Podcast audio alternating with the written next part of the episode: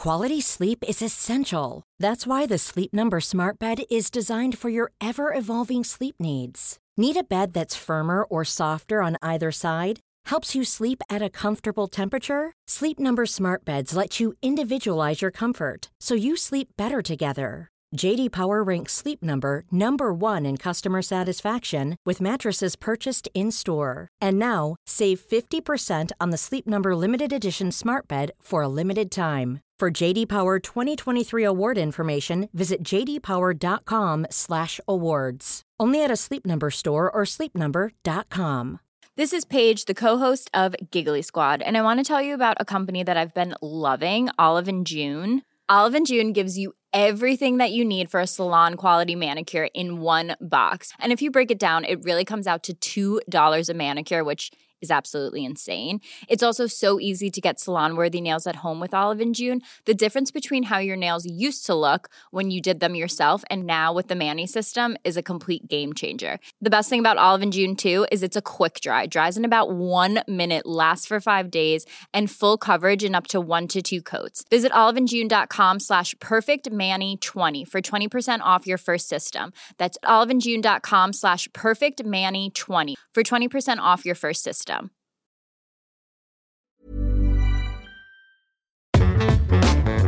Sport Pods.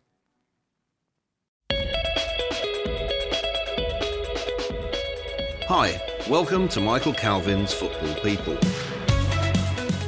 I'm joined by John Cross of the Daily Mirror and by Tony Hodson from the Coach's Voice platform. I've been to see Unai Emery, who symbolises Aston Villa's ambition. The League Cup final, meanwhile, symbolises the changing face of modern football. Newcastle, of course, are under Saudi ownership. Manchester United could well come under Qatari control. So, John, will the season's first showpiece occasion be a taste of things to come? Yes, without a shadow of a doubt, it really feels like that. It feels like a a moment in time, and I was at Anfield on, on, on Tuesday night, and I must say there's been there was so much talk amongst people that were there about you know what happens next to Manchester United. Is it inevitability that it will fall under Qatari ownership? There's so much sort of in in the media about it. It really is, and then also just where Newcastle are and I feel that they will get stronger. We should praise, we can't, you know, can't escape the praise that is belonging to Eddie Howe and the job that he's done. But you do feel, don't you, that there's there's going to be a monster growing there at St James's Park. It's going to get stronger and stronger, and the world really is is their oyster. They've got the world at their feet. They've got so much possibility and so much excitement. We shouldn't also escape that. I think it's a great showpiece final and proves to everyone that the Carabao Cup means something. It's a it's a big weekend for the EFL because it's it's a hugely significant trophy and first final for Erik ten Hag. I think it's also a hugely significant moment for, for Newcastle. But I do think it also offers as something a snapshot into something else as well and the growing influence there between the state ownership and what might lie ahead for, for English football, frankly. Yeah, well, you know, as so often, we'll get to the football a bit later. Tony, United, by common consent, are the biggest brand in world football, one of its most storied clubs. Obvious implications there if it comes under effective state control. Is that a bad thing for the game, or is it just the new reality? You could argue it, it could be both, Mike. Really, I think the, the, first, the first thing to say, which I think is, is worth pointing out, that Sheikh Jassim and those around him insist his ownership does not represent state control. Well, that, doesn't mean you have to you have to believe them. The official line is that the purchase would be completed by his own foundation, funded by his own money. Although I think if you only needs a quick glance at some of the kind of excellent reporting done by a number of journalists and outlets in recent weeks, including including John, leads to the fact that Jassim's father, who's kind of known as HBJ by those who presumably can't be bothered to look up his actual name, is one of the one of the richest and most powerful men in Qatar, with with decades of, of, very close proximity to the royal family. So, if the state doesn't officially own the club, it certainly isn't very far away. I mean, defenders of the purchase would probably point to the fact that football is and has been for a long time a kind of pretty ugly, unfair landscape riddled with inequality. where the money comes from to assert that inequality is largely irrelevant. But United, as you say, is a huge brand, a flagship brand in football, a historic club. Many of their fans would say has already been kind of horribly tainted and largely left to rot by almost two decades of kind of wasteful American ownership, and that the Glazers have done absolutely nothing to engage with the support or the fan base or the local communities around them. How is that worse, some might ask, than a private individual willing to rid the club of its debt and invest in a way similar to the owners of Abu Dhabi have, have done across the way with Manchester City? I mean, you could argue this all day, and an argument that would never be resolved, I don't think. But um, as John kind of said in his first answer, I think we are looking at what is a new reality. Yeah, well, certainly, you know, Professor Simon Chadwick, uh, you know, a friend of the show, stresses the absolute level of state control in Qatar, and we saw that in the World Cup, didn't we, John? Obviously, you know, part of the equation is is potential conflict of interest. The Qataris own PSG, and lest we forget, Nice are owned by Sir Jim Ratcliffe and, and Ineos, who are the other bidders for United. Does it all point to the fact that football's regulations are just outdated? Yeah, it's they are really blurred lines, aren't they? Because I just feel as if uh, there's going to be obvious conflicts of interest there, and it doesn't feel as if football and football's governing bodies are jumping up and down about it. I think it almost feels as if we're heading to towards a compromise, some sort of you know easy truce. A few years back, Chelsea had relationships with so many clubs, and we reached a point in time, didn't we, under the Abramovich era, where there was unease because you know clubs were sort of kind of maybe their feeder clubs were sort of almost, if, if you call them like that, were sort of heading towards good times in, in sort of in successful times, and and there was a lot of fuss made, far more fuss than than has been made, frankly, about the potential conflict of interest, for example, for for a Man United stroke PSG ownership. And I, I think that that's been telling. I think the other thing that is worth remembering is that I think a lot of United fans, I thought, would be jumping up and down about Jim Ratcliffe, who's who says he's a Man United fan, who wants to restore the club to former glories, and I think that they would be. I thought they would be embracing that.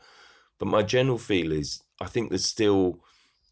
I'm not sure which which they prefer because I feel that there's an element of some United fans suddenly thinking, well, actually, the Qatari money is different level money and would make us compete and would make us so successful on the pitch and would be able we'd be able to catch up with the signings of Manchester City, PSG, whoever it might be, and and they'd make us the super club again. And I, I, I do look back also. The other element is is on the World Cup, and you know I was in Qatar, and and in many ways, it was a good tournament, spectacular football tournament, one city tournament, which I, I love that aspect, and I'm, I'm still convinced that will turn in some guys or other. Whether that's right or not, I don't know. But if you were there, I think you enjoyed it from that element. But I cannot help but thinking they've got away with it, mission accomplished, because that was it feels like the ultimate sports wash because they've suddenly made Qatar acceptable into football because the, people are not screaming and shouting about that potential Man United ownership. They're not saying what what about our LGBTQ fan base. They're not saying about how repressive that regime is and how difficult that regime is. You know, I was so disappointed to see certain people come back from Qatar saying, "Oh yeah, I'm, it was a good tournament, well run, and I'm convinced there's progress going to be on." Really, I just can't believe that you know people were so happy to and easy to swallow that line. I just I didn't see that at all. Yes, I enjoyed the football. Yes, I enjoyed the one city element, as I say. But my word, there was far the, the negatives far outweighed the positives for me, and I just feel that the the moment in time for Man United and the Qatari ownership says to me that that was mission accomplished at the World Cup because I think United fans, I, I think largely would, would would would embrace the mega signings because even if it comes with Qatari ownership. I mean, the whole point of sports washing is that sports washing works, right? Yeah. Everyone, everyone came away from Russia 2018 talking about the greatest World Cup, the greatest experience, and that's just what happens. Well, Gianni Infantino did. Let's not say everyone did. yeah. Well, no, true, but a lot of people did. You know, obviously we we are we're well involved in the media, and I know a lot of journalists and broadcasters who came back speaking glowingly about a great experience because because it was for a lot of people. I mean, I wasn't there, so I can't speak for myself, but you know, so many people were embraced. The tournament was incredibly well organised, but that's what you get when you get authoritarian leadership.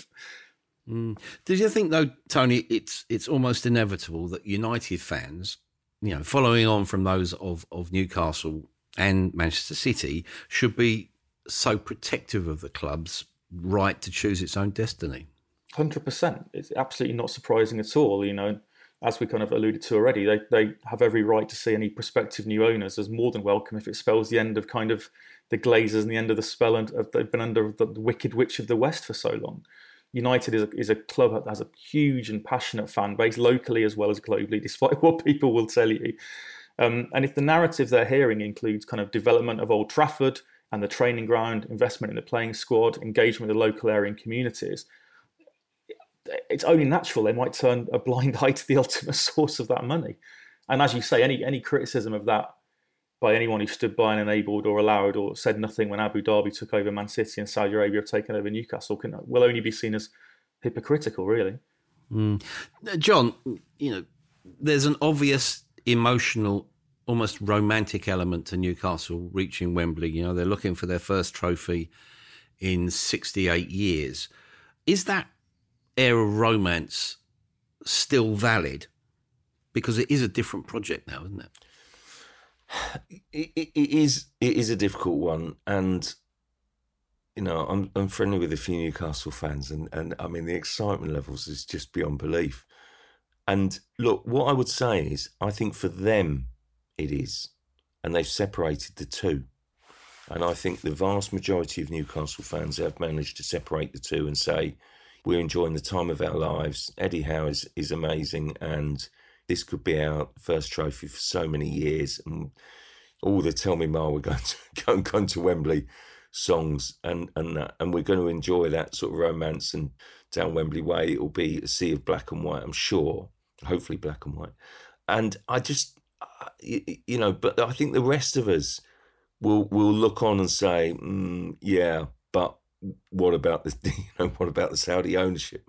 And that's the reality. I think. I think that Newcastle fans are enjoying the ride, but I do think the rest of, and it's not just jealousy, and it's not just the bitter, biased media. It really isn't. It's all the politics and all the all the other stuff that goes with it, and you can't. I don't think at this point in time escape it. Listen, I'm a bit of a, romantic when it comes to football finals, and I, am I'm, I'm someone that's really passionate about the League Cup and and, and the Carabao Cup, and it's it's so I think it's so important to football and the football world for the EFL clubs to the EFL as a competition that they run and they host. And I think it's fantastic that you've got this glamorous final between the two two clubs that really proves its worth and how much it means. But I can't help but feeling that I'll be thinking, well, it's not quite Newcastle as we know it, is it? Mm. Uh, but what we have, well, in prospect anyway, at least Tony, is the ultimate redemption story. Loris Karius, uh, if you're a Newcastle fan, what do you expect? I think you hope rather than expect, don't you? I mean, obviously, I've seen a lot of Karius over the years following Liverpool, but um, it's all too easy to forget with him that he was the goalkeeper through that Champions League run that ended in a final. He made notable, important saves and was an important part of that team all, all the way there obviously the, the final itself ended in disaster and things just haven't gone well for him since. But you know, he's not a veteran. He's not. He's not a kid. He's he's got decent experience, and like you say, there's there, there is there is an ultimate redemption story there. He's not. He wouldn't be the first goalkeeper to come in from the cold to, to produce heroics in a, in a cup final. I remember Les Sealey. I'm old enough, as are both of you, easily old enough to remember Les Sealey in 1990. Guilty, my lad. Um, so it's more than possible. It, it is a great story. Also, just on, on the romance thing, I'm sure when we're watching an interview with a kind of 85 year old Newcastle fan who was at Wembley in 1955 when, when they won the FA Cup, I'm sure we'll all be feeling a, a touch of romance around it as well. It's not it's not his fault that the club is now owned by who they're owned by. So yeah, it, it could be fascinating. I mean, the, the, kind of the arguments around Nick Pope, whether he, whether he should play, whether his suspension should be kind of lifted or not, is obviously complete nonsense. I mean, the irony there is that if you want Nick Pope's suspension to be in the competition that he got sent off in, then by that token, Bruno Guimaraes misses the final, and he's arguably even more important because without him in the last in recent games, Newcastle's creativity has kind of dropped a little bit. They'll desperately need him back for this game, I think, if they're to have a chance. Mm. There is a sense also, John, isn't there, that as far as United are concerned, there's a the plan is coming together. You've seen Jadon Sancho is probably the most topical example of Ten Hag's influence. Marcus Rashford's been a revelation. Yeah, I, I do. I, listen, I wondered at the time because Jadon Sancho and Erik Ten Hag being quite so outspoken about Sancho's off the field issues came during the World Cup, and when he first mooted it, really saying that he's not in in condition to train. I must say, I questioned that. I questioned his man management on that to go public and almost call out the player, but sort of make it quite so public. And I wondered about the logic on that because I think that the mental health of players is something we massively underestimate. And I think that is something that we're not, you know, we don't in the media generally, I don't think take seriously enough and take enough care over. And I thought, oh, I wonder whether that's a big call. And I guess the overall issue is probably one still for debate. But ultimately, he's handled that so well in the way that it's panned out because he's eased him back in. Yes, I suppose at one stage he maybe had to say, give a reason as to why Sancho had a continued absence. He was searingly honest about it, but he's managed to you know, bring back a player from the cold who seemed so far off it that basically you wondered whether he actually had a future at the club, to be honest. Certainly I did in December. What, a few weeks later, he's now making a really important contribution to the team, either to start or from the bench, making goals, assists, and he's making a huge impact, and that's really clever, clever man management. As for Rashford, well, I say here now, I just feel in the conversation that we'll have at the end of the season about Player of the Year, Marcus Rashford, even if Man United only win, only I say, win the Carabao Cup, I think Marcus Rashford has to be in the conversation for Player of the Year.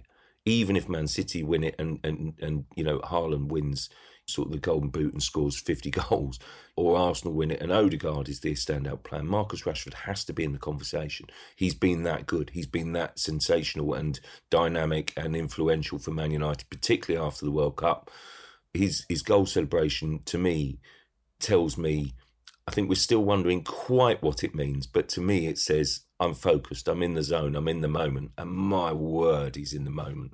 Yes, I know there's a contract conversation to be to be had, and players often play in incredible form, incredible shape just before getting, you know, when when contract negotiations negotiations going on. But it's more than that. It's what he brings to the team, and you know that again owes so much, I think, to Ten Hag and his clever use of the players. Mm. Right. Well, you know, apologise in advance for this, Tony, but we're going to have to address Liverpool in the wake of that five-two defeat by Real Madrid you know, there's been a lot of talk about end of an era. Certainly, the scale of the rebuild required was really emphasised by the nature of that defeat, wasn't it? First of all, thanks thanks a lot for directing this question at me. Um, I was certain you'd go to John with this, but no. Yeah, it looks. I mean, in some ways, maybe this is the, the eternal optimist. Liverpool didn't play that badly last night, but I guess everything that was good in the first. I mean, I'm, I'm, no, no, this is no great insight to say this. So the first 20 minutes was everything that, that has been right about Liverpool in the Jurgen Klopp era intensity, pace, quality on the ball, ruthlessness in front of goal. And then the last 70 is everything that has been wrong careless in possession, exposing a fragile defence, individual mistakes, lack of energy, some awful, awful decisions by lots of individuals. They are, at the moment, they are too easy to play against too much of the time and you can get away with that against a really desperate Everton team or 10 man Newcastle, but you can't get away with it against the Champions League version of this Real Madrid, who are probably the most ruthless opponents in football. I mean, Madrid, looking at it from Madrid's point of view, they pulled like an endless stream of rabbits out of countless hats, didn't they, to win the tournament last season? But Carlo Ancelotti and his raised eyebrow will have kind of left Anfield last night, knowing they didn't really have to do that much to do that, and that's the real tragedy of where of, of, of where Liverpool are at the moment.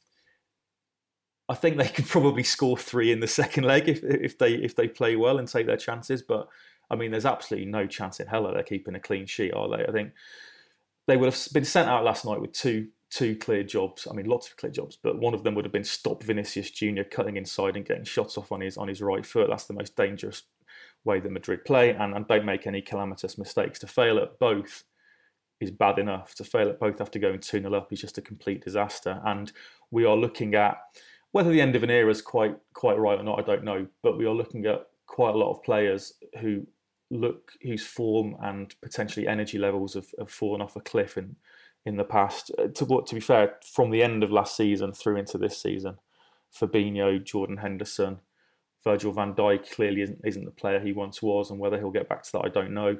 Joe Gomez looks fragile. You know, that defence is is too fragile to be exposed as often as they are being exposed at the moment, and teams understand that and are making this team pay. Klopp needs to answer that. Yeah, well, that defence, Liverpool have conceded more than three goals in five of the 13 games since the World Cup, which tells you everything, really, doesn't it? Now, John, you were there firstly, what was the mood like afterwards? It must have been funereal. But that, that point that, that Tony hinted at there, the, of, of players slipping from their standards, the big managers, Shankly, Ferguson, Wenger, they recognise that, don't they? And they act. Klopp has got to be really ruthless, hasn't he? He has. The, the one thing I would say, Mike, and this has surprised me somewhat, in that a lot of those managers did it as an ongoing process that they were winning winning trophies while in transition, and surely that is the art, isn't it? And that's that's the ultimate aim, I guess. Uh, but Liverpool's chances of silverware this season have all but gone. They're six points off the pace of the top four, and not finishing in the top four, you know, and missing out on the Champions League place next season w- would be a devastating blow for that rebuild. But I do feel as if it's been left to almost the focus on being on one single window, i.e., this summer, for the complete rebuild is too much. Yes, they tried to do, you know, some some business, more business last summer. Tchouameni, you know, sort of kind of comes to mind, sort of for midfield. But now you're suddenly looking at a complete rebuild for the midfield. Who are the survivors there? Thiago is obviously out injured, but and has not played so much this season. Fabinho's form has fallen off a cliff. Henderson, fabulous player, but is, is, is showing age. And let's hope some of the younger players will, will come through and realise that potential. But can you can you really bank on that? And therefore, I just feel as if they need two midfielders at least, and the and the defence just looks shorn of confidence, shorn of belief. Joe Gomez is clearly a player who who needs confidence and belief to play he, there, there is a real talent in there, but it's it's so much of his game is about confidence. And the only one I see playing to his previous levels or anywhere near them is Andy Robertson, because Alexander Arnold is just his form has been poor this season uh, uh, uh, as well by comparison. Whether you think that's sort of kind of you know going forward or defensively, I think a bit of both really. He's just not been at the previous level, and it just feels as if I can't believe how how how fast Liverpool have fallen. Nine months ago, they're competing with Real Madrid and could have been champions of Europe. And, and and the way that they've they've fallen off the cliff, it's incredible, isn't it? It's just incredible. and I tell you what, I was. I was at Anfield, and and and the, the, the mood afterwards. Massive credit to Liverpool fans who were singing "You'll Never Walk Alone" to support the team at the final whistle, and quickly followed by "We Love You, Liverpool" and and they were they, they were still behind the team and Klopp. And, and, actually, I tell you what, when quite a few people begin to began to file out with five minutes to go, a large chunk of supporters turned on those that were leaving and said, "Stay, support your team." And I love that, love that. So, without a shadow of a doubt, the fans were on board because Klopp's built built that credit. But I do think he's he's left himself with too much to do this summer. Yeah, I mean, has has he left himself with too much to do? Has the club left yeah, themselves with too much to do? I think there are question marks about about the recruitment around him with since Michael Edwards left and whether whether that structure is working quite as it has done. Ultimately, of that of the first team squad, Thiago is the only senior midfielder who's currently out injured. Everybody else is pretty much available. And the fact is, when you're bringing on 37 year old James Milner in a Champions League knockout tie. Now, obviously, Luka Modric is also 37, but we're mm-hmm. talking we're talking kind of all time great here, which for all his qualities, James Milner isn't. That that probably implies. I mean, obviously, I, I don't think I don't think Klopp trusts Naby Keita. He's probably going to leave in the summer anymore. But that does imply that the midfield isn't isn't there isn't the strength in depth in that midfield that there should be for a team challenging supposedly for all the titles going. Stefan Bajcetic is an incredible talent, but he's 18 years old and he shouldn't be the, the midfielder that Liverpool are looking to to anchor themselves or provide inspiration in a Champions League knockout tie against Real Madrid. So mm. yeah, but ultimately, John, you're right. Too much to do. Yeah, Liverpool owners, uh, FSG, say the club's not for sale, but that presumably avoids the reality that every club has its price, and I think it's significant that they could probably, they, well, they will be looking for minority investment so that they can fund a splurge in the transfer market. That really brings us on to Chelsea. You basically they're game changers in so many ways, aren't they, John? I don't like, if I'm honest, the implicit lack of respect for Graham Potter in the tone of the debate about his personality and his tactical effectiveness. But as distasteful as some of the attitudes struck are, what are the limits of, of the new owner's patience, do you think? You know, would a bad defeat at Spurs do for him? No, I don't think so. I, I really passionately believe from, from all the soundings that I get that this, I wouldn't say a free pass, and you know, got to be realistic about this. You can't let the performance level slip further. I, I of all the teams in Europe I think that Man City maybe they'll get through to the quarterfinals. I still think Spurs will come back. I think Chelsea might well fall at the you know at the last 16 hurdle to Dortmund having already lost the first leg. I think that will be a blow. And yet I still feel as if Potter will be given the rest of the season and be given the window and into next. Quite how long into next, I, I, I don't know. But I think they're looking at what Arsenal did with Arteta, when I think that the easy option would have been to change the manager and go, okay, it's not working. You know, are the players responding? Arteta had some real lows where we question whether he had the players, whether he had the dressing room on side, and you know whether the recruitment was right. Which direction is the club going? They flirted with a relegation battle, if you remember, even at times. And I do feel as if there's a real strength of feeling amongst the Chelsea ownership that actually we need to give Potter time and we'll give him that. And I do feel therefore that he won't pay pay the price, even if they were to lose badly at, at Spurs. I just don't I don't feel that. I don't see that at the moment from from from that ownership. Mike, I couldn't agree more with you. The lack of I mean, it's ridiculous. I thought you know last week about they've hired Graham Potter because of his his management and ability as a manager and his calmness and his his way. I, and I, I so admire that that basically he doesn't go crazy at referees. Last weekend, the, the FA had a massive campaign about you know body cam for referees and for grassroots referees to try and protect the future. Do we really want to see screaming crazy managers in the Premier League level setting the tone for the whole country, for the whole of grassroots, or do we actually want to see a respectful manager like Graham Potter? I know which I prefer. And I think that Graham Potter was hired because of his calm demeanour, calm manner. Of course, he loses his temper, I'm sure, with players behind the scenes. But actually, if he can, if he can act with dignity in front of the cameras, then then I'm all for that. And I, I, I don't feel as if Potter is being taken seriously in some quarters, and I think that's really sad. And I have to question the reasons behind that. And I actually don't don't particularly know, but I massively want Potter to succeed because I think what he offers as a shining path for young British managers is unmistakable.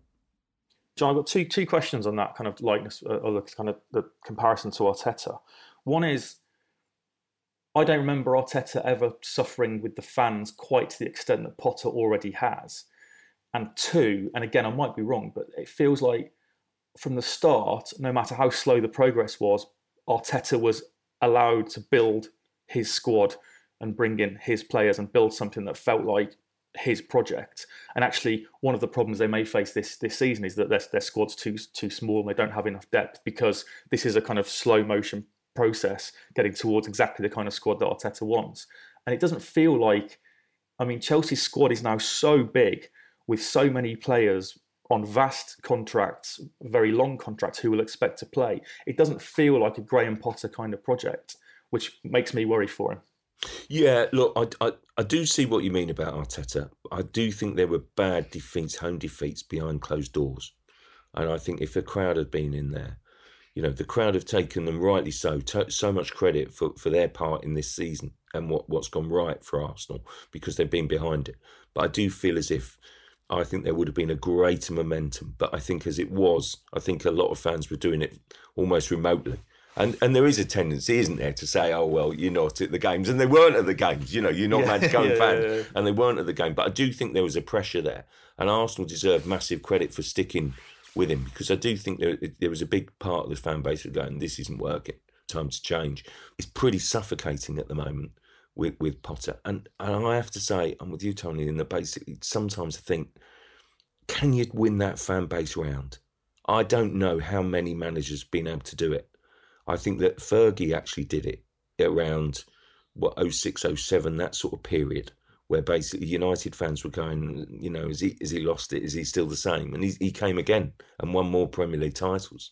And but I don't know that there's that many that can do it from that because once you lose the fans, you've lost it. Is my general rule of thumb. And I do I do worry for for Potter whether he can win the fans back because this is a fan base that's been used to sort of kind of revolving door policy on managers and and trophies, and it works. And they're not uh, they're not having this guy, are they? That's the problem. Yeah, it is. Aston Villa, meanwhile, are one of the clubs willing to spend on upward mobility in the initial form of European qualification, at least. Responsibility for that falls on Unai Emery. He's at the vanguard of a generation of Basque coaches. I found him in thoughtful and insightful mood.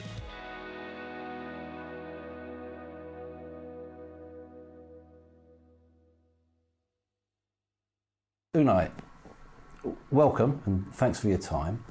When Mikel Arteta was on the podcast, he spoke of how important the Basque culture was to him. Hard work, family, community. Do you have that same influence on you as well? Yes, of course. Uh, we have to be proud of our, our country, Spain and Basque country, because uh, um, I grew up there and I am very proud of my mother and my father. I think the best quality of the, the Basque people is responsibility and hard work. Because your father, your grandfather, your uncle played. You were playing football as a boy, you know, in the streets, and then made the first team at, at Real Sociedad. And even your family now own Real Union, you know, one of the original La Liga clubs. Uh, the game must be in your blood. Yes, Real Union is, is my, my grandfather club when he was a goalkeeper, and he was the first goalkeeper in Spain in the Liga received the first goal as a goalkeeper against Espanyol de Barcelona. I was very proud of him, and of course, my father, my uncle, they were playing as well as a goalkeeper and as a player, and they showed me the way, and they showed me my passion and my love for football, and of course for my country and for my where I am coming and where why must my past family be in success as well in football world. And I tried to keep going their their first uh, way they did, and I am so proud of them. Mm. The name Unai in Basque language means shepherd. You're looking after your flock. As you were growing up, were you always going to be a coach? I love football. I feel passion for football. And of course, when I was playing, I enjoyed a lot. But uh, in my mind, always was to keep football in my everyday. And after, as a player, I quickly changed my mind to be a coach. And I had the opportunity in Lorca, when I finished my career as a player, I started as a coach the next day. I tried to enjoy, I tried to be competitive, I tried to win, I tried to to continue my passion. And it's the reason now, now I am here because I love football. Mm. A great teacher in the Basque region. He looked after you as a when you were a boy or coming through. Uh, Mikel Etxarri. What did he teach you about the game? And he said he thought you would be a top coach because you were a rebel. he is and he was tactically amazing. He was the first coach. He showed me something about tactic, understand about football, not only play with one ball. Is understand to connect with uh, your teammate, to know the opposite how they are playing, and try to take decision on the pitch. And he coached me as a player, and then I was in contact with him, a lot of communication with him to try to help to support me uh, as a coach now. Mm. Do you still speak to him? Yes, yes, yes, yes. yes. Uh, and sometimes we are meeting uh, as well in San Sebastian, in Ribilla in my in my town. We are we are. He's coming to watch Real Union matches, and when I can watch a match, I am going. I am trying to be with him because we are speaking about the all circumstances tactically they are we are watching the, in each match. Yeah, the region produces great coaches. You know, I spoke about Mikel Arteta, Andoni Iraola, Julen Lopetegui, Xabi Alonso, and then go you go back to Clemente and uh, Irureta with Depo. Why? Why so many coaches coming from the Basque region? Really, we are so identified with uh, our country, our football. I grew up with Real Sociedad winning the league in 1980 and 1981 and we are very proud of where we are and I think I grew up and of course Arteta is younger than me Xabi Alonso younger than me but his father was my coach his father was Perico Alonso he played in Real Sociedad in Barcelona when they won the league and I think everything about Real Sociedad, around Real Sociedad, that is the reason. Because uh, we are very involved being part of Real Sociedad in this area. Mm. Because when I've been to both Sociedad and also to Athletic Bilbao, the cantera is very important. The families will gather and, and you know the grandfather will take the, the grandson to games. Is that something in England that we lack, do you think? But I think uh, the north of Spain, San Sebastian, Bilbao, Basque Country, we are a little bit like Europe and uh, we are a little bit uh, like uh, England about uh, our how is, is running more than the south of Spain, the weather is, is changing and is a little similar than, than England. And we are so proud of our teams, like in England. We have passion, but we love our town, we love our club in this town, in this country, and we are so proud of Real Sociedad Bilbao, Alaves, Osasuna, and I, I think uh, I can share my point of, of view with uh, the teams there, like here in, in England. Um, that is, I think, uh, football uh, for us as well is very important. When I was meeting gathering with my friends in my town, we were speaking always football, football, football, football. Someone is not playing football, but speaking about football and being proud of of uh, Real Sociedad of Athletic Bilbao, we were speaking about it, and that is, I think, uh, the passion and a little bit like England. I felt. What do you think is the difference in coaching in La Liga and the Premier League? What are the differences in the styles? Mm, football is the same in in uh, in all the world, but the characteristic or the idea with the culture is being different maybe in different countries. And for example, I love a lot Portuguese coaches. They are tactically amazing. And I think we are coaches in Spain or maybe in the Basque country as well, like uh, like uh, Julio Lopetegui, like Arteta, like uh, Aula. We were as well humble to add another coaches for another countries to oh they are doing it. They are working like that. They are being tactically very good and we are trying to keep for us as well. And uh, we are traveling more. We are being more going away. And i think when we are arriving here to england we are first trying to respect here the culture the football the passion everything around football and we are then adding our experiences our uh, tactical different ways we work it or we, we learn and trying to do it here but at the beginning being respectful of them So you are students of the game, you go and look and see other cultures.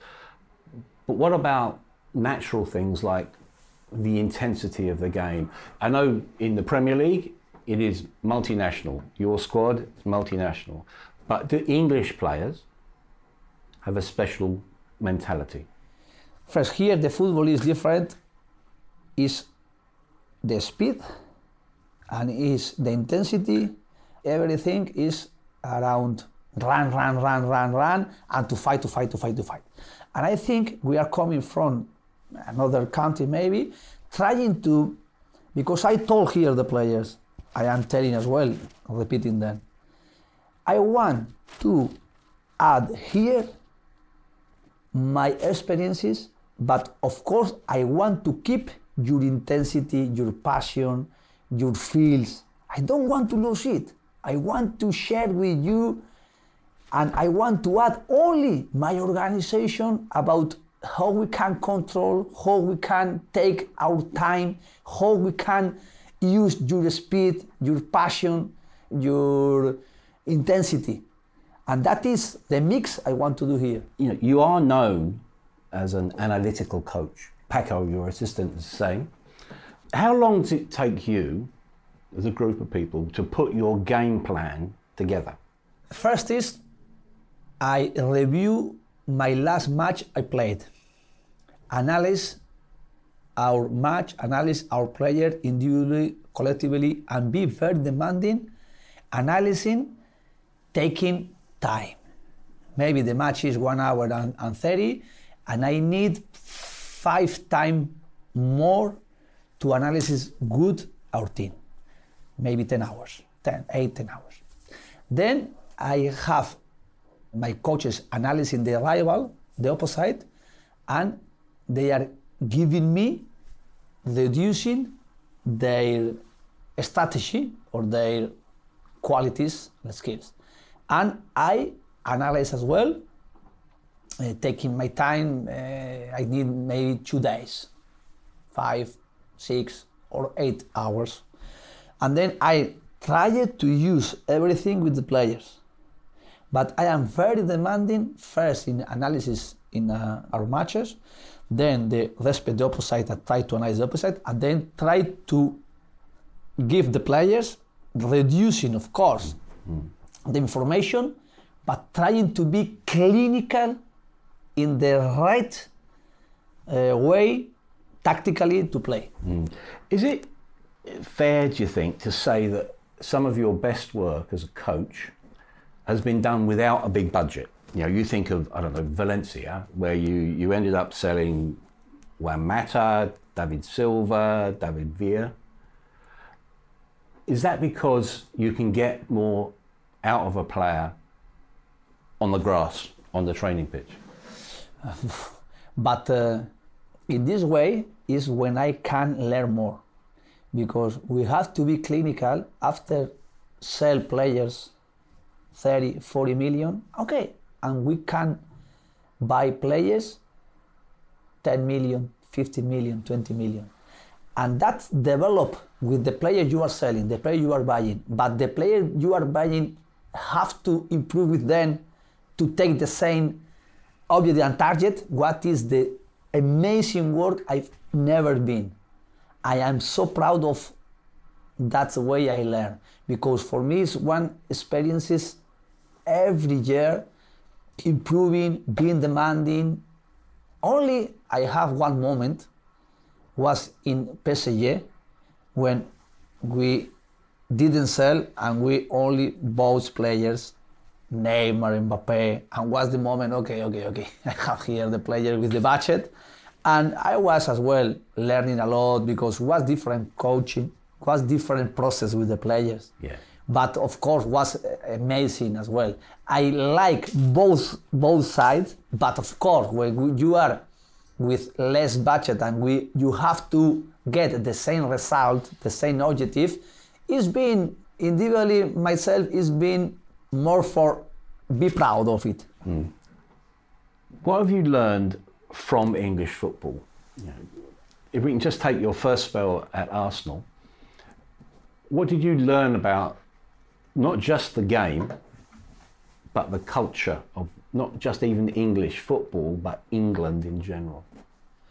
I learned each match is very difficult because you can't let one minute in 90 because everything they have good players and everything in their town, their stadium with their supporter was amazing the atmosphere. Supporting, pushing, and they play really being together and the connection with each team with their supporter in their stadium is amazing.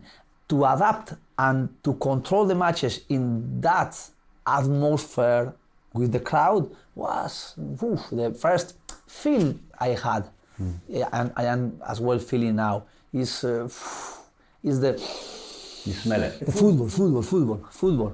Is here smelling football. What was attractive about Aston Villa when you were approached here? First is historically, and now how we can add again a new way getting close than he it was won titles won champion league in 80, 1982 of course in Birmingham, the second city in, in UK, uh, the supporters they, they have, and historically, mm, Aston Villa was in the top 10 historically, and now we want to get again the present with them. And that is my challenge to try to add, to try to help with my experiences, with my coaching before, now with the player here. And that is the the owner they explained me. They are with the same, in the same move with us, with me, and try to do again with Aston Villa to get it in the same position historically they were. Mm. It's a process. Yeah. How long will it take for the true Unai Emery team to develop and emerge here? as soon as possible. Uh, but um, the football, usually the process are short because not passions to get the objective you, you can face. And um, be patient first myself is important now and try to do one process. Of course, eh, I don't want to get a lot of years to achieve it because I want to enjoy each moment. I want to work as soon as possible developing. But I have to be aware about in good balance the time we, we will need. And I am happy because at the beginning we were in the bottom and we are developing now and we are getting being near the top 10 and this is the first step. In four months, we are getting, we are 11 in the table, but we are with two good results, we are in the top 10. And that is the first step. I think we, we, we have to stop speaking about the steps. Yeah. and we can add, then we are in the top 10, we can think maybe for the European position. Okay, so a final question. What will a successful Aston Villa team look like? How will it play? Will there be more new players coming in that you'd need to bet in, people that you're looking at now? Will this be a year's time or how long? At the beginning is to try to develop and try to improve with the project we have now, high level with, of them. Is the first. First, we have very good players. They are not being success of being in good performance before because the football is like that. But the first step is try to improve the player we have. Then adding players, being experienced, being success in their career, and trying as well to help us here. That is the step progressively I want to do. And then of course, to try to be consistent, to try to be tactically better, to try to play in one style idea, being firm in this way. And that is the process I want to do. And I am analyzing every day. I am taking exams myself with the owner, with the support, with the media. But of course, I am being uh, very demanding with my players as well, be, taking exams of them and analyzing their performances. And this is because when we are speaking about the football, it's very difficult. It's because to take the right decision, a strong decision, being deep analysis of them, that is the process. And that's the difficult process. And be clinical at the end. Thank you for your time. Thank you.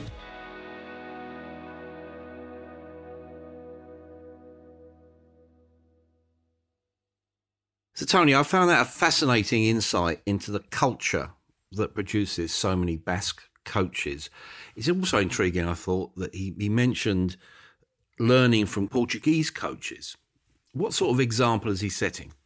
Yeah, he's. I mean, I've, I first and foremost, I actually love listening to him. I, he's he's just such a likable guy. I think he was probably maybe right guy at the wrong time at Arsenal, or wrong guy at the right time, whichever way you look at it. Um, I think the fit with Villa is feels quite natural. The work he's done with Villarreal in between is just sensational.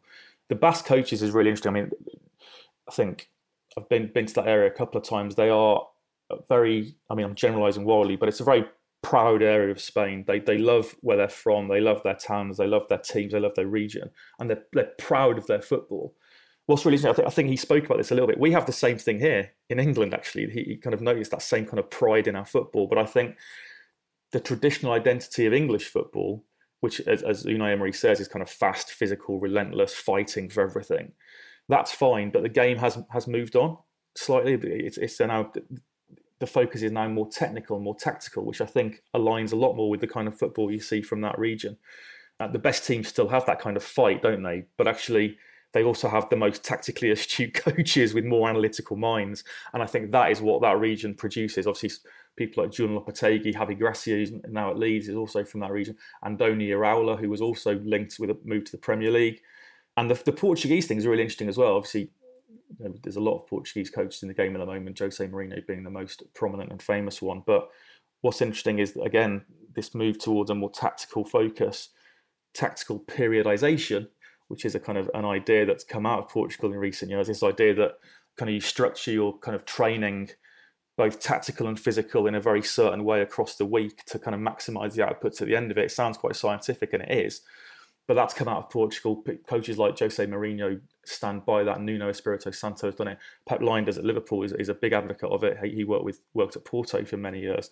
So it kind of stands to reason that this kind of more insightful, analytical approach appeals to someone like Emery. Really interesting, really interesting guy, really interesting interview, and I for one hope he does a really good job at Villa. Yeah, he, he spoke, John, of, of of smelling English football. Did you get the sense that you know, as Tony said, he was the right man at the wrong time, i.e., the post Wenger era at Arsenal. And did he get a raw deal there? Yeah, I do think he did, particularly when you consider that he was one win or one result away from top four and basically Champions League football, and one nightmare performance in the Europa League final, which would have been a, brought a European trophy and Champions League football. So, you know, you can't say that the margins weren't close. And it did feel as if it was a bad run when he got the sack, basically, but it, it escalated rather quickly. And I don't think the language issue helped him. I'll be I'll be perfectly honest. And Mike, it was really interesting in there. And I think pe- people need to be realistic about it, and that his English has improved no end, doesn't it? In that, and and I actually listened to that, and I, that's what hit me first. It was a fascinating listen, but he was getting his point across perfectly.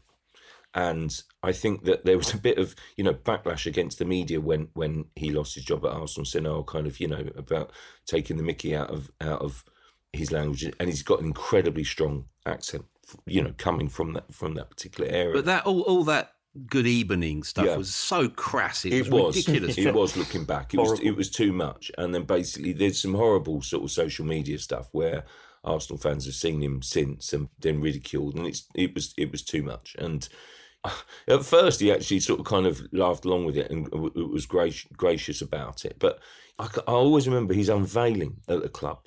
His English was really difficult. It was, but he quickly improved. But then he insisted on doing the main press conference in English, and he was concentrating hard, and it, was okay. And then we went upstairs and to do a separate interview for the, for newspapers, if you like, and basically did it through a translator. And he's he was so much more expansive, and so his his you know his sayings and his phraseology was so much better. Uh, It, it's not about him and what he said in the media for me. It was about an issue which became bigger for Emery on the training ground when you literally had players laughing about it and ridiculing it. And that was a reality, really. Clearly, that's not going to happen at Aston Villa. It's moved on a lot since then.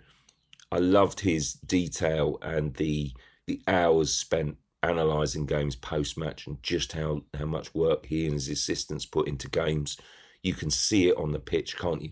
You can see it. You know, they're so well organised, so hard, so much harder to break down. He's got some good players there, but he also talks about the need to rebuild and sort of kind of filter the squad. I loved his ambition. You know, he mentioned, yes, it's 40 years since Villa won the European Cup, Villa fans won't need reminding of that. But basically, he was determined to get the, you know, to get them back on that that sort of level. And and where do we put Villa? Well, we have to compare them to what he's done at clubs in Spain, don't we? In that basically he has taken clubs from a similar level with with with a history and with and with grandeur, and then basically raised raised them up and improved their levels, built clubs, built won European titles, and therefore then got into into the Champions League. And frankly, that's clearly his ambition here at Aston Villa. I think the one key aspect is he's going to take time and to, to rebalance that squad because the squad looks imbalanced to me. And I think it will take time and it will need patience. And I think it might even be a rebuild that goes into well into next season and only the following season do we reap the, the, the benefits of that. But I do think there's a man there with a with a very clear plan. Mm, yeah, I did get the sense that there is an impatience in him beyond the dignity and, and, and I just feel that he wants to get stuff done really quickly. So I can see Europe being a realistic ambition maybe next season. That work ethic, Tony, that again is another Basque characteristic, isn't it? Yeah, it is. Um, I've got an anecdote about him actually. We we at the Coaches' Voice, obviously, we're probably most renowned for the kind of masterclass features that we do, where we get coaches on the tactics board talking about kind of some of their some of their biggest games. And we spent some time with Emery. I think before he took the Villarreal job, I wasn't there. One of our Spanish guys was out there doing it with him, and he did. We got him to do Sevilla beating Liverpool, beating Jurgen Klopp's Liverpool in the in the Europa League final, which was one of his one of his greatest wins. But and we, we didn't film this so much, but he also then carried went on to speak at length about the Europa League final for Arsenal against Chelsea that John referred to earlier. And he gave our guy as much tactical insight into that game, talked as openly about that game as he did the victory. And I think that just underlines kind of his willingness to, you know, analyse defeat as well as, you know, all coaches tell us you learn much more from the defeats than you do from the victories. And this is a guy who obviously had thought a lot about that game, I mean, for many obvious reasons. But what was interesting was that he spoke at length about the tactics going into the game, what he thought would happen, why it didn't, and then why it didn't happen, and how he reacted in the game. Now it, it didn't work. Obviously, it was a, it was a terrible result, but I thought it was just fascinating to hear that this guy was just so intent on learning and developing and thinking about the game. I mean, like John alluded to it in that chat you had with him, eight to ten hours to analyse the last game, two days to analyse the opposition. I mean, this is a guy you've got to live and breathe football to do that. I love the passion. Mm. Most immediately, John Villa are Goodison on Saturday. Do you see the Dyche effect in full swing there? absolutely, absolutely. I just, um, I've got so much admiration for Sean Dyche. I mean, you know, he took a bit of stick after after Liverpool, and I was thinking, seriously, do you really expect them to kind of easily just he, just pick up with him two weeks, then go and and win at Liverpool? And and he made his mark first game out, didn't he, with Arsenal?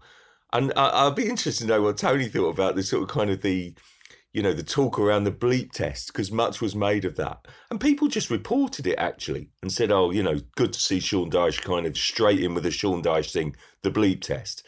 Well, I don't know that they were being critical. There was just a statement of fact. And then I was kind of watching the watching. I think this the, the game on, on BT it was, wasn't it? Again, uh, Everton Arsenal. I think I think people immediately assumed that that was a negative sort of thing, and I didn't see it like that at all. Really, it's just what Sean Dyche wants. He, basically, I don't think it's negative to say that he sticks to what he knows and he gets results from that. They're incredibly well organised, incredibly well drilled. He's got the blessing of a few really good players in there that are kind of really digging deep. I mean, blimey, the goal that Coleman, for example, scores. I mean, if there's one player that you think, well, I can really rely on on this guy, you know, arguably their best ever value signing, it's just astonishing. And Onana looks excellent, and they've got they've got heart and character and courage within that dressing room. And I think that without a shadow of a doubt, I think Dyche has basically led Everton away from being almost amongst Southampton as who we view as relegation certainties into a team that will quickly, I think, disappear from the choice of most people's bottom three to go down, really, because I just think he's brought an organisation and a pride to the team. Again, I think that will get them results. It could even get them a result against Villa. But I have to say, after Villa have lost three in a row, particularly cruel the last one against Arsenal, I, I would expect some sort of reaction from Villa. So I don't know whether the, the Everton can actually kind of build and get another win yet. Mm. Well, I, I, must admit, I was I was amazed, frankly, that it took so long for uh, Sean Dyche to get back in the game. You know, some of the sniffy attitudes towards him just defied logic. But speaking of that, I'm also amazed, Tony, uh, that you know we we look at modern football and all the professional expertise in it. Uh, Leeds is a case in point here you get rid of your manager without any succession plan whatsoever. And on Tuesday afternoon, they've been scrambling around, and you know, Javi Gracia was was appointed on what was termed a flexible contract. I'm I'm assuming that that's keep him up, and he keeps his job.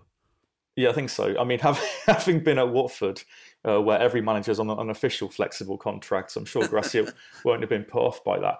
I mean, the issue with Lee, I mean you talk about kind of succession plans again. We, we always end up to, pretty much every time I appear on this, we end up talking about Brighton somehow.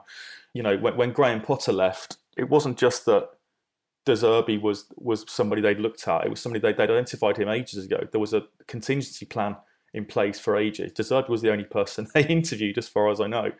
They knew exactly who their man was, and they went out and got him. And I'm sure if De Zerbi had turned them down, there'd have been somebody else that they went to talk to. Leeds definitely had all their eggs in the in the Jesse Marsch basket. They really didn't want to get rid of him. And again, this is where we come back to Graham Potter with Chelsea now. They really only did get rid of him because the fans had absolutely gone. It was getting towards toxic. Kind of a shame that Southampton haven't didn't appoint him because him going back to Leeds would have so early would have been a, a lot of fun to watch. But as as for Gracia, um, you know, he did. He lasted longer than most at Watford. You know, they kind of their form the, the, the, one full season he did there ended with a cup final, which actually ended up probably being a bit of a distraction. They fell off a cliff a bit towards the end of the season in the league, which meant they didn't finish top half, which they probably should have done. That form carried on into the, into the following season, but you know, he had he had a, he had a Watford team that had a fair amount of talent in it. Doucouré and Capoue were, were, in the midfield. Troy Deeney up front. Pereira and Deulofeu were kind of you know, flair players around them. So they had, you know, they probably had he probably had the best Watford squad of, of this current era. I think he did pretty well with them. This Leeds team is not without talent. They're not without pace. They've got enough to stay up. The question is just whether he can have enough of an organisational impact so early on, turn the morale around and get get them going. It feels like there's been a bit of progress with the work that Michael Skubala has done since Jesse Marsch left, but you know, as John said, with Everton probably likely to to disappear off into the distance, somebody has to fill the place that looked like it was going to be theirs. And the moment Leeds look, they are they're a pretty good candidate for that, aren't they? Yeah, well, certainly the, the visit of Southampton is critically timed. To use that well worn cliche, John, we've got another six pointer relegation six pointer Forest at West Ham. It's quite strange. I did, I did the interview with David Moyes last week, and he, he sounded quite sanguine about things. But you look around now, and almost everyone's got a distinctive take on whether David Moyes is going to survive this. Some people are saying he's gone if he loses at the weekend. Others are saying that the club are going to stick with him. What's your take on that? Yeah, it's really interesting. I mean, I have to say, I, I, I'm, I, I enjoy the, the Times app very much, and I sort of kind of, you know, it's always quite. How can I put this? Sort of quite conservative in its its reporting and approach, but yeah, it was basically it was the Times version of a win or bust story by by, by you know Gary Jacobs, terrific reporter at Palombine, and sort of you know is on is on the money, and basically said it, it, you know Moyes will be sacked if he fails Forest test. If he can't beat Forest, Moyes will pay with, with with his job. And look, I I tend to think there's there's probably that's probably true. I think that Moyes has done a really really good job at West Ham overall. I think the ownership then recognised that and have been absolutely determined to stick with him. I remember doing a game over the sort of kind of Christmas New Year period, I think when they lost at home to, to, to Brentford. And I think the fans were a bit edgy then. And Moyes was in complete denial and basically said, We played really well, didn't deserve to lose, and the fans stuck with us. And I think it's been an element with David in that basically I think he's not really wanted to kind of face up and see that things needed changing and and I've got so much admiration for Moyes. I think Moyes is a terrific football manager, and uh, uh, and he's really really good. And I think he's he's been excellent, the best manager West Ham have had in years, in my view. And this season has not gone to plan, but I think in credit to the owners, they clearly recognise what he's done in the past and not want to make that change. And I think if they do do it, and I'm probably with Gary that it, you know in his report that it feels like a massive weekend for David Moyes because they're not playing well. It's very negative. It's really quite frustrating to watch. They have backed him in the market a bit, and the performances have, have dropped dropped off. I think there's got to be an element of Declan Rice in this. I do think that Declan Rice is so unusual to hear a player, their star player, you know, wearing the captain's armband mid-season as he did in the World Cup, saying, "Oh, I'm going to leave," which is what he did at an England press conference. He's their he's their best player in my view by by some distance, and he's done that mid-season. That normally happens in May time when the player says, "Look, you know, I've given my all, but basically I want to go and play Champions League football." And I just think when you when you've got players like that, it's very difficult to kind of, you know, then have a dressing room that is pulling all in the same direction. I think we all admire Declan Rice and, and sort of as a personality and as a player, but most unusual set of circumstances that you've got the leader saying, I probably want out at the end of the season. And to be honest, probably doesn't help the manager.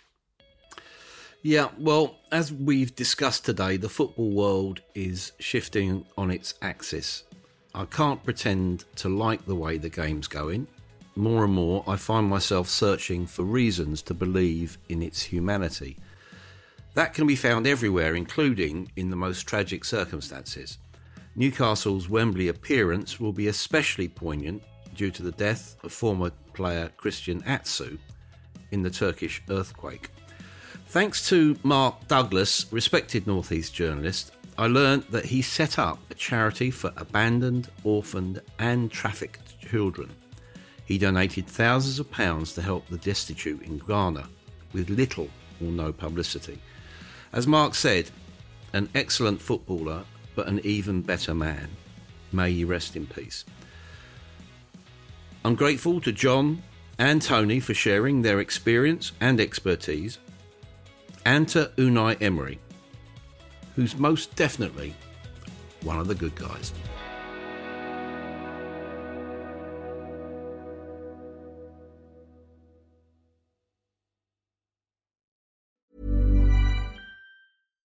Hi, I'm Daniel, founder of Pretty Litter. Cats and cat owners deserve better than any old fashioned litter. That's why I teamed up with scientists and veterinarians to create Pretty Litter.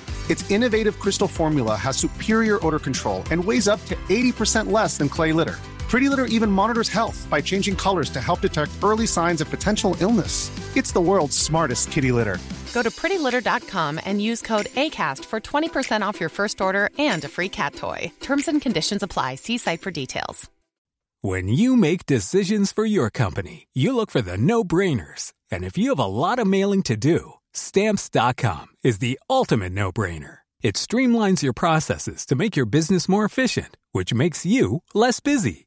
Mail checks, invoices, legal documents, and everything you need to keep your business running with stamps.com.